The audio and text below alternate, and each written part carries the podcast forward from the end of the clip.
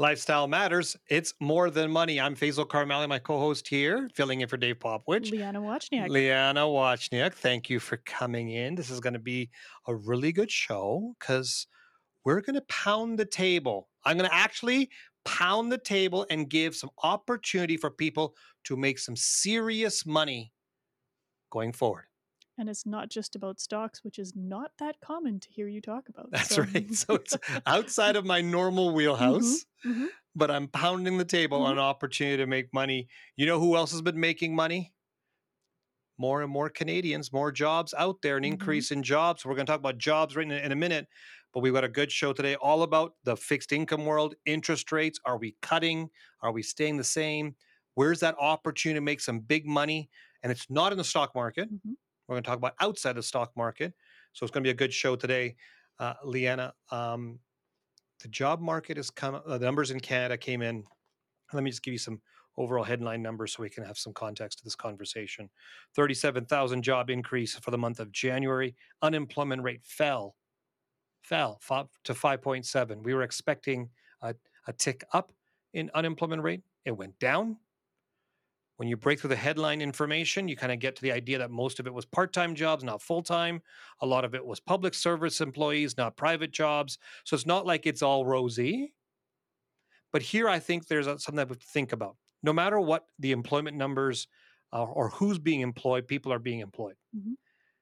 And I think there's a problem, and I'd like to get your thoughts on this because more and more Canadians, as they go through retirement, at some point in that journey, they have the big debate should I buy or sell when it comes to property real estate? Especially in this country. Should I downsize, right size? Should I buy a vacation property? Should I buy a rental property and all this stuff? So, real estate, keep that in the background because I think that's going to be a big concern. If more people are employed, more people are making more money, wages have gone up, generally speaking. That means there's more demand. Mhm. We have a problem.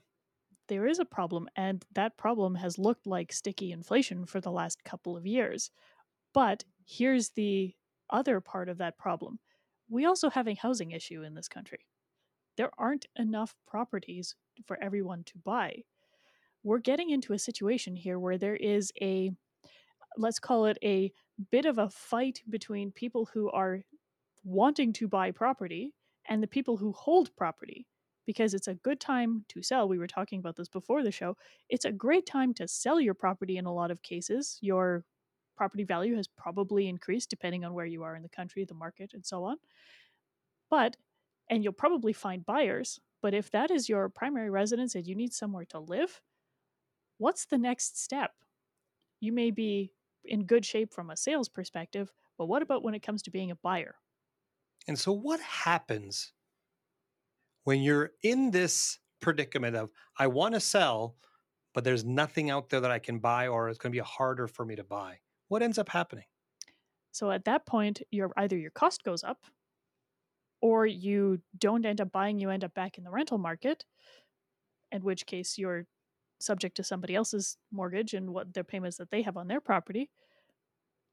And then you're looking to get into a market at a higher cost than you were initially expecting. If you're retired in particular, that can be an issue that that could have a large impact on your budget. Another thing that also happens is that if you own a home and you want to have a change, you may not make that change because the switch is going to be difficult. The Mhm. sale of yours and the purchase of a new one, it may not work out for you. And now you're aging in, in that home that maybe you thought you weren't doing, or maybe you don't want to be in that home, or maybe you don't want to have that that large of a property and you want to downsize and so on and so forth. Get ready for the glut. So this is where I get kind of frustrated. Federal government came out and said we need 3.5 million homes by 2030 to make the housing market quote unquote affordable. Our team at the economics side comes back and says, "Oh nay nay, it's 5 million." Hmm You're about 1.5 million off federal government. Okay, they didn't say that. I said that. okay. Um, so they're off by almost 50%. That's quite short. Yeah. They've they have not taken into account the non-permanent residents that come to this country that absorb housing. I don't care if it's rental or purchase. It's it's absorbing housing, which makes it difficult if you're not going to build. And so the thought process of the federal government saying we got to build more houses becomes the nightmare of the province and the municipality because they're the ones who grant these types of building permits. Mm-hmm. They're the ones who have to make all the infrastructure work. Mm-hmm. They're the ones that have to deal with the influx of people coming into their local markets and causing disruption at, at a pace that no one can really predict until after it's done. Exactly. So now you're entering in this world of retirement and you're like, okay, Ms. Advisor, okay, Ms. Financial Planner, I'm just going to dispose of my property in five years, buy a smaller home or buy a different home, put that in the financial plan. That's part of my, my goal and objective. And all of a sudden, that option might not be open to you. Correct. So then what happens is the question. Do, do you have a contingency plan given today's economics? It's nice to think it's going to happen, the amount of clients that we have spoken to that said, I'm going to sell my house and just buy a smaller home, in the back of their mind, they've always said, it'll be cheaper. Mm-hmm. mm-hmm. We know from experience, doing this hundreds of times with our clients, it's, rarely is it. Yeah, it's very often not cheaper.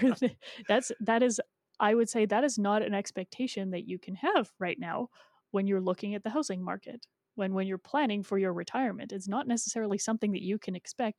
Oh, I'm just going to downsize. I don't need a house that big anymore. Even if I'm downsizing from a house to a condo, well, maybe I want an extra bedroom so that my kids can come stay with me or something else. You tack on a few of those things, and all of a sudden, that condo, which is way smaller than your house was, is almost the same price as your house will sell for. Yeah. So I think you're right. It's definitely a contingency that needs to be planned for as part of your retirement. All of a sudden, downsizing and living off of whatever excess you might have is not necessarily the right option. Okay, and let's look at the math on this one because mm-hmm. we've got we've got a couple minutes before we have to go to commercial breaks. I want people to understand why I bring this up and the math behind it. Let's say you're 65 years of age. You plan to sell your house in the next five years to downsize or right size. Well, we'll just, we won't worry about the the math on those two the federal government says that we need to have three and a half million, we say five million new homes built by 2030 in order to make it affordable and, and meet the demand. That's seven years from now. We're saying it's not going to happen at three and a half million. It has to be more. You have to extend time. So now we're saying 10 years. And let's say all the municipalities, and I'm just making a guess here, are not as efficient as the public would like them to be Let's add another couple years on there, just just just for fun. Now we're 12 years out. A 65 year old, until they're 77, may not have that situation rectified. When you build a retirement plan, who's building for their late 80s? You actually, your vision is not that far out. Mm-hmm. So what you expect to do may not happen. And with this type of labor report that we have, with this type of housing issues that we have, it is going to be challenging for people to plan to sell as part of the feed to their retirement. Because, you know, we all say that we've got our home, so our, our financial nest egg is safe. Not so true. And the second part of this is it's going to be even more costly than you expected if you needed to make that move. So you got to figure that into your plan. So anybody thinking that they're going to sell in the next five years is going to be easy and low risk, no, I disagree. Definitely something you need to consider with a plan with your advisor. So they've got this news today. Give me two things that, that the individual or the couple need to do if they're thinking about a change in their home and we have this this this glut that we have i would say two things are make sure you eh, talk to your advisor have a plan and see what happens if that goes ahead and if you can actually realistically expect that. And the second thing is if it doesn't go that way, what's your plan? Have a contingency set out. When you build a portfolio, there's a lot of work that goes into building a portfolio. And if you're a money manager, you have to know your strengths and you have to know who's also strong out there. And sometimes you need to work uh, with partners who come into play where they can add value to the overall either risk or and or return. Mm-hmm. Uh, and, and one partner that we've worked closely with is Algonquin Capital. Um, the, this team has got a unique way of looking at the world. They have a unique way of looking at investing, especially in fixed income. And so we wanted to bring them on because we want to talk about the economy here in Canada. Where's the opportunities? What's the risks out there? Um, and and I think we should we should give them some time to kind of explain their side of the story because hmm I think a lot of people will get some benefit out of it. hmm Particularly with all of the interest rate questions going on today, let's bring in somebody who is an expert on credit and all things interest rate. So we've got Raj Tandon, founding partner of Algonquin Capital. Raj, thank you for joining us today. Thank you for having me. Okay, let's kind of quickly go through Algonquin Capital and where what's your wheelhouse and why you are um, one of the top in the game right now. So, I guess the genesis of our firm is really my co founders and I and our partners are all ex uh, bank traders uh, from the bond trading desks.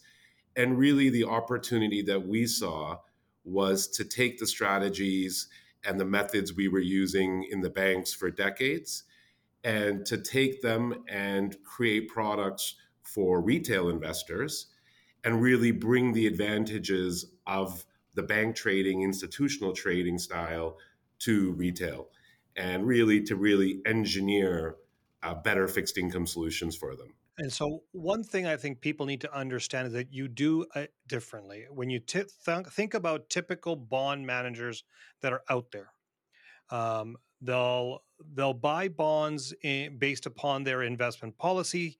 Uh, however, they're limited in some of their opportunities of what they can and cannot do primarily short and long looking at different different mechanisms. There's an opportunity that, or a mechanism a strategy that you can use that the lion's share of your peers in the bond market can't do.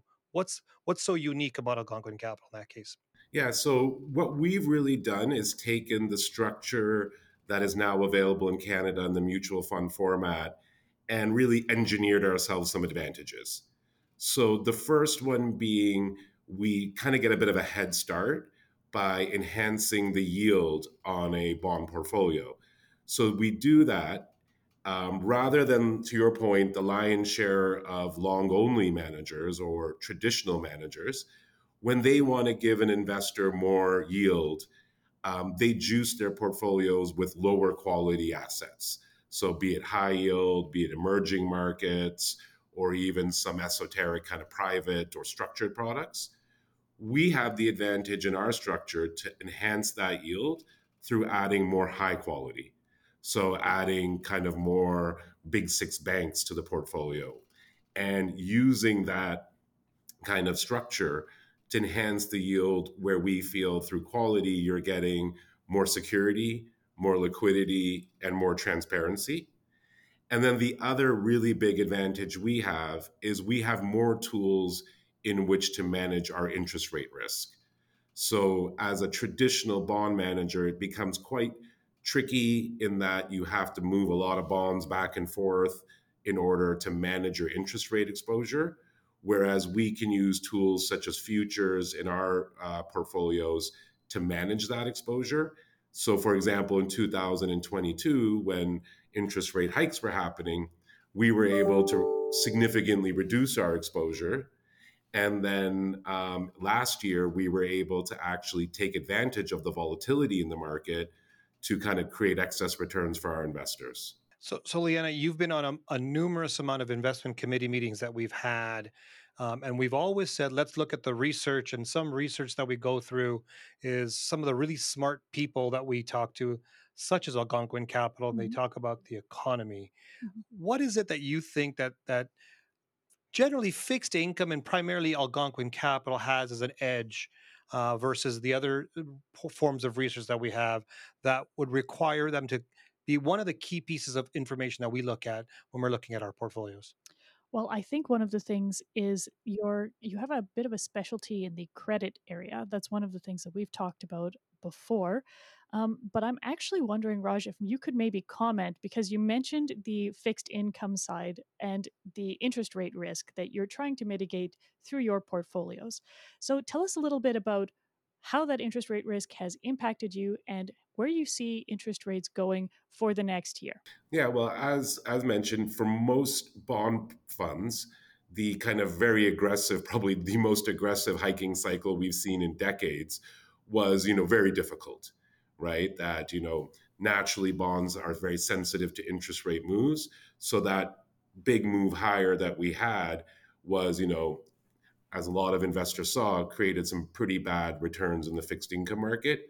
So we were able to mitigate that by reducing our overall exposure.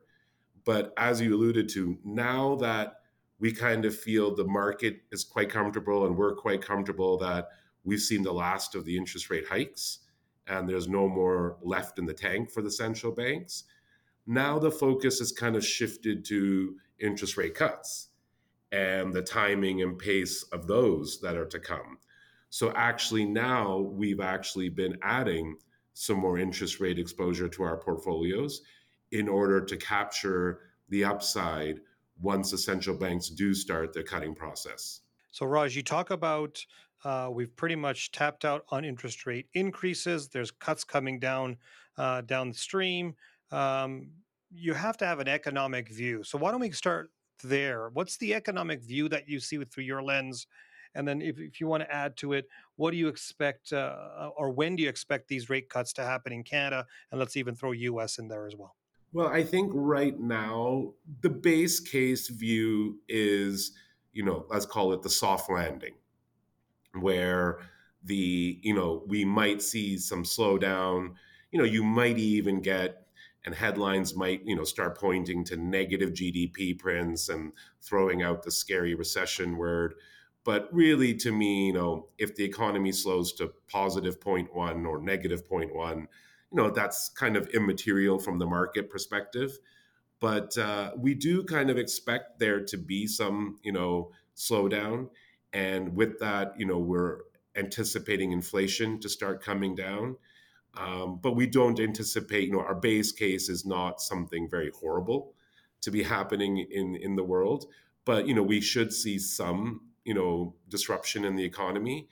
But uh, in terms of the pace and timing of the cuts, um, right now uh, in Canada, the market is kind of priced in or expecting cuts to start in the summer kind of jockeying back and forth between June and July, and with around three cuts being delivered this year.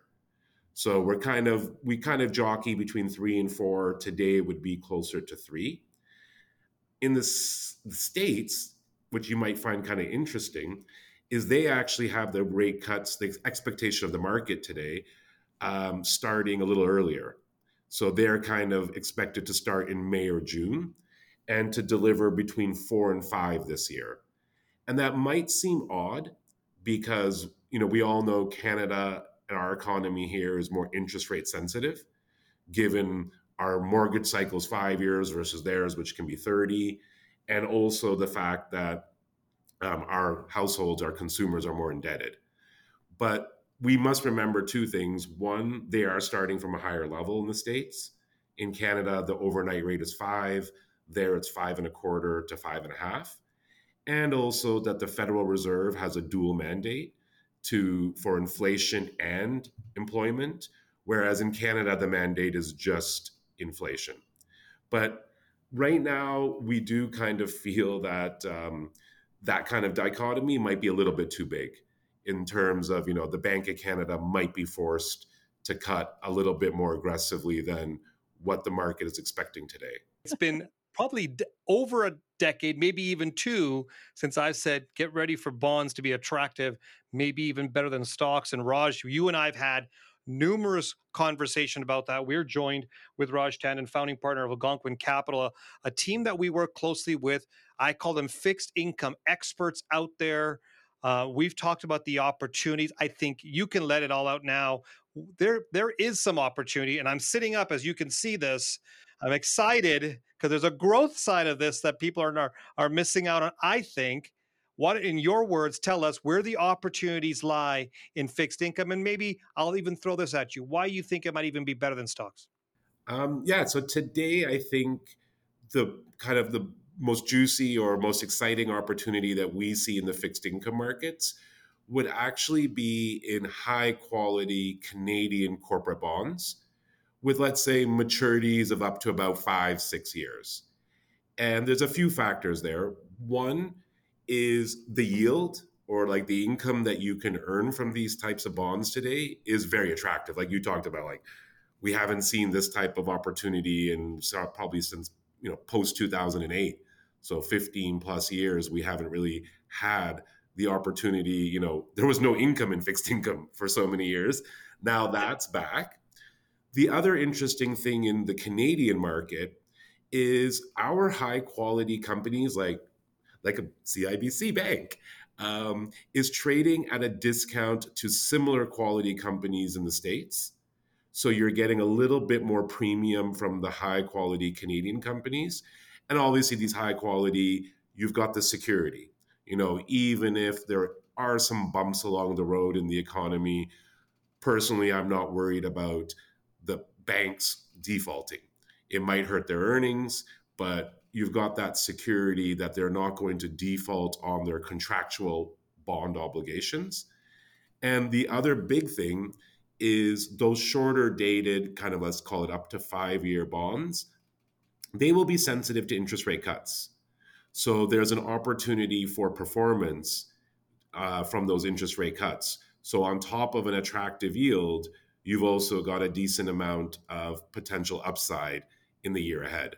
Raj, just for our listeners so they understand, right now between the the one and five year range, we're looking at around a high three, low four interest rate. Is that is that fairly accurate?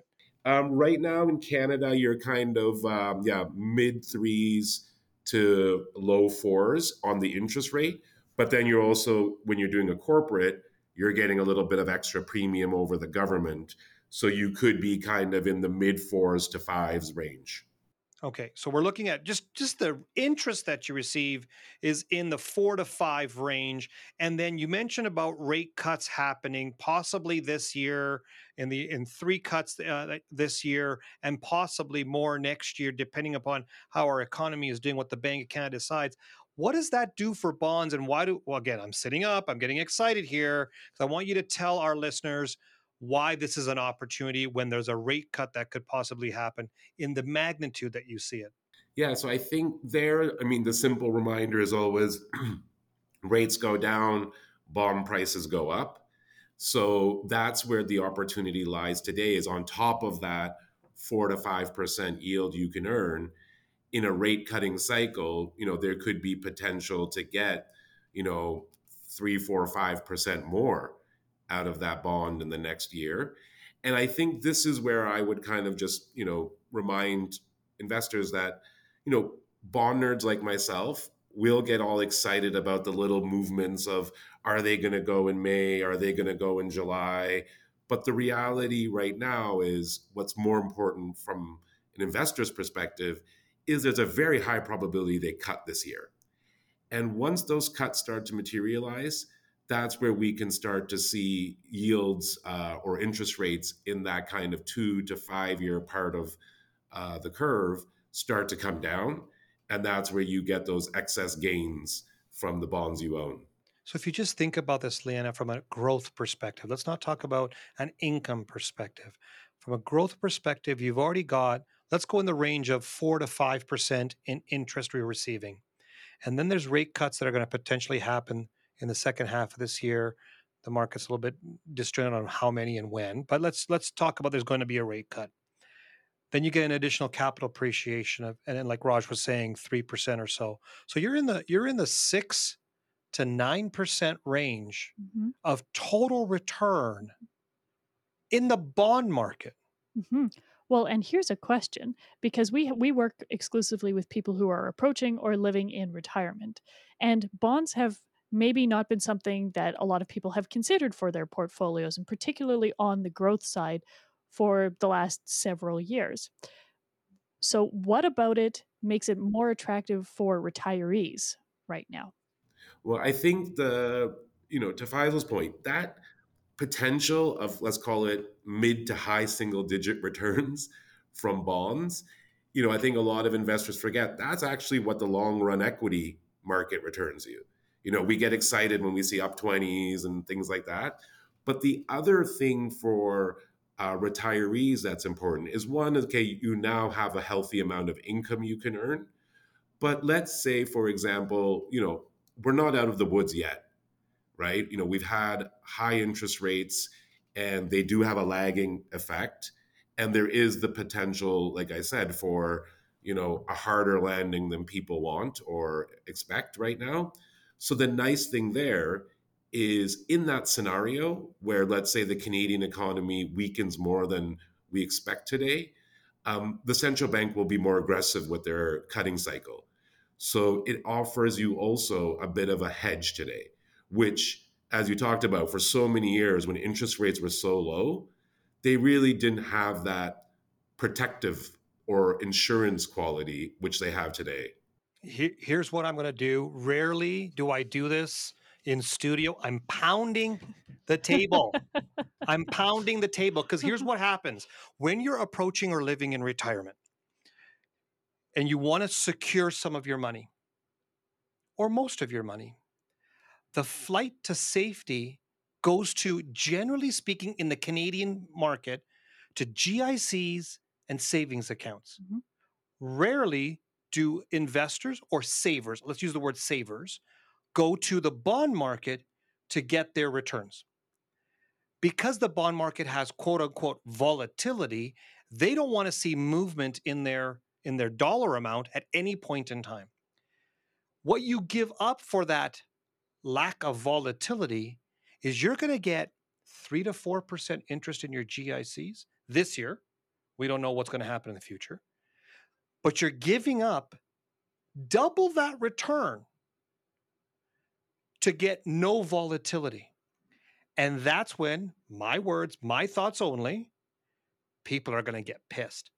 Mm-hmm. Investors are going to come out and go, Why didn't anybody tell me? And that's why I'm pounding the table. Raj, I'm pounding the table for this. I want you to reiterate the opportunity that people approaching and living in retirement have today by getting into a properly structured bond portfolio. What's the opportunity? Just throw out the numbers again so they have an idea coming from your lips to God's ears, the opportunity that's here right now.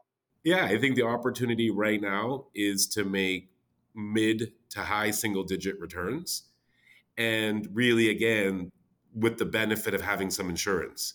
And I think to your point, Faisal, the the issue with staying in GICs um, or high interest savings account is once the interest rates start getting cut and the Bank of Canada starts cutting or the Federal Reserve start cutting interest rates, the amount you're going to be earning just is going to go down and you got no upside. Whereas at least with the bond market, if those interest rate cuts start to happen or when they start to happen, you'll get the upside from that. So overall, to your point, if you know, if you can put up with a little bit of bumpiness, you're getting a lot more bang for your buck. And I do anticipate now that hikes are off the table, and unless we see a reacceleration of inflation, which I don't think is a very high probability, um, I think there's you know really good money to be made right now in this market. And there you have it. That's the opportunity. I think what people are missing out is that reinvestment risk when their GICs mature, when they get money out of their high interest savings account, they want to put it into another GIC. You're going to lose out on opportunity. And so this is why we wanted to make sure that Algonquin Capital, Raj, your your your team can talk about this. We want to thank you for joining us today. No worries. Yeah, I think simple message is you want to lock it in before it goes down. There we go. Um, I'm getting a little bit excited here, Leanna. We just pounded the table. Mm-hmm. We just talked about an opportunity an opportunity that many Canadians need to explore, especially if you're transitioning to your living in retirement. But one question we have, and that we get all the time on a regular basis from our listeners how do you do it? How do you build that portfolio to seize the opportunities that you see globally? We call it the growth bucket. Mm-hmm. Let's go through the steps. Let's actually open it up, share our secrets of what we do and why we've been able to help so many Canadians fulfill their goals on retirement when it comes to the investment side. Mm-hmm. Well, and Faisal, you're the lead portfolio manager on the growth side. So maybe let's start with the things that you look at and consider when you're starting to set out what your strategy looks like. Okay, let's go with the first part of this. If you're sitting at home and you're doing this yourself or you're working with a, an advisor, the number one thing you need to do is do the financial calculation of what's your lifestyle going to look like and can the assets that you have support the lifestyle that you need. We call that a retirement plan, but there has to be the calculation need to be done. Step two, once you've established that and it's a it's a check mark, you can do it. Separate your, your assets into two different buckets to start with. Bucket number one, we call the income bucket. Do not invest in the stock market when you have money for income. This is money you set aside in different accounts from a tax efficient way so that you can draw on on the next one, three, five, ten years. We use 10 years in our example because it's the most efficient, has the highest probability of success. But let's go, you can choose between one and 10 years. Okay. The rest of your money, their job is to grow and replenish that income money, the money you just spent over the last one, three, five, or 10 years. So that growth bucket has a specific mandate. Number one, you cannot take huge amounts of volatility. So start off by looking at the global economy and understanding where the risks lie, where the opportunities lie, but focus on risk mitigation number one. You do not want to take big swings in your portfolio. Everybody loves the returns they see of the market. Nobody loves the volatility they receive in the market. I'm going to throw this in there. If you if you're thinking about not taking big swings though, is it right to include things like GICs on the growth side of your portfolio? Possible. Possible. And and I'm not a big fan of GICs. You just heard in the last last uh, couple of episodes or uh, segments that we just did on why I'm pounding the table because I think bonds have a better opportunity than ever before, or at least in the last 15, 16 years. That being said, you now have to build the portfolio. We use five pillars. When you look at all the pension plans around the world, they don't put all the money into one company or one index or one country. They diversify and they diversify amongst five different areas. Number one is fixed income. GICs is part of that fixed income mm-hmm. piece or bonds from around the world. Number two, as Canadians, you want to have some Canadian equities. Now you can decide which which companies are best for suited for you. Number three is US and international equities. We have to be humbled enough to know that Canada doesn't mean anything to the world uh, but the world means everything to Canada. And then there's two other pillars that are out there that people kind of just don't know about, haven't been exposed to, or just have not been uh, given that that opportunity to to see it.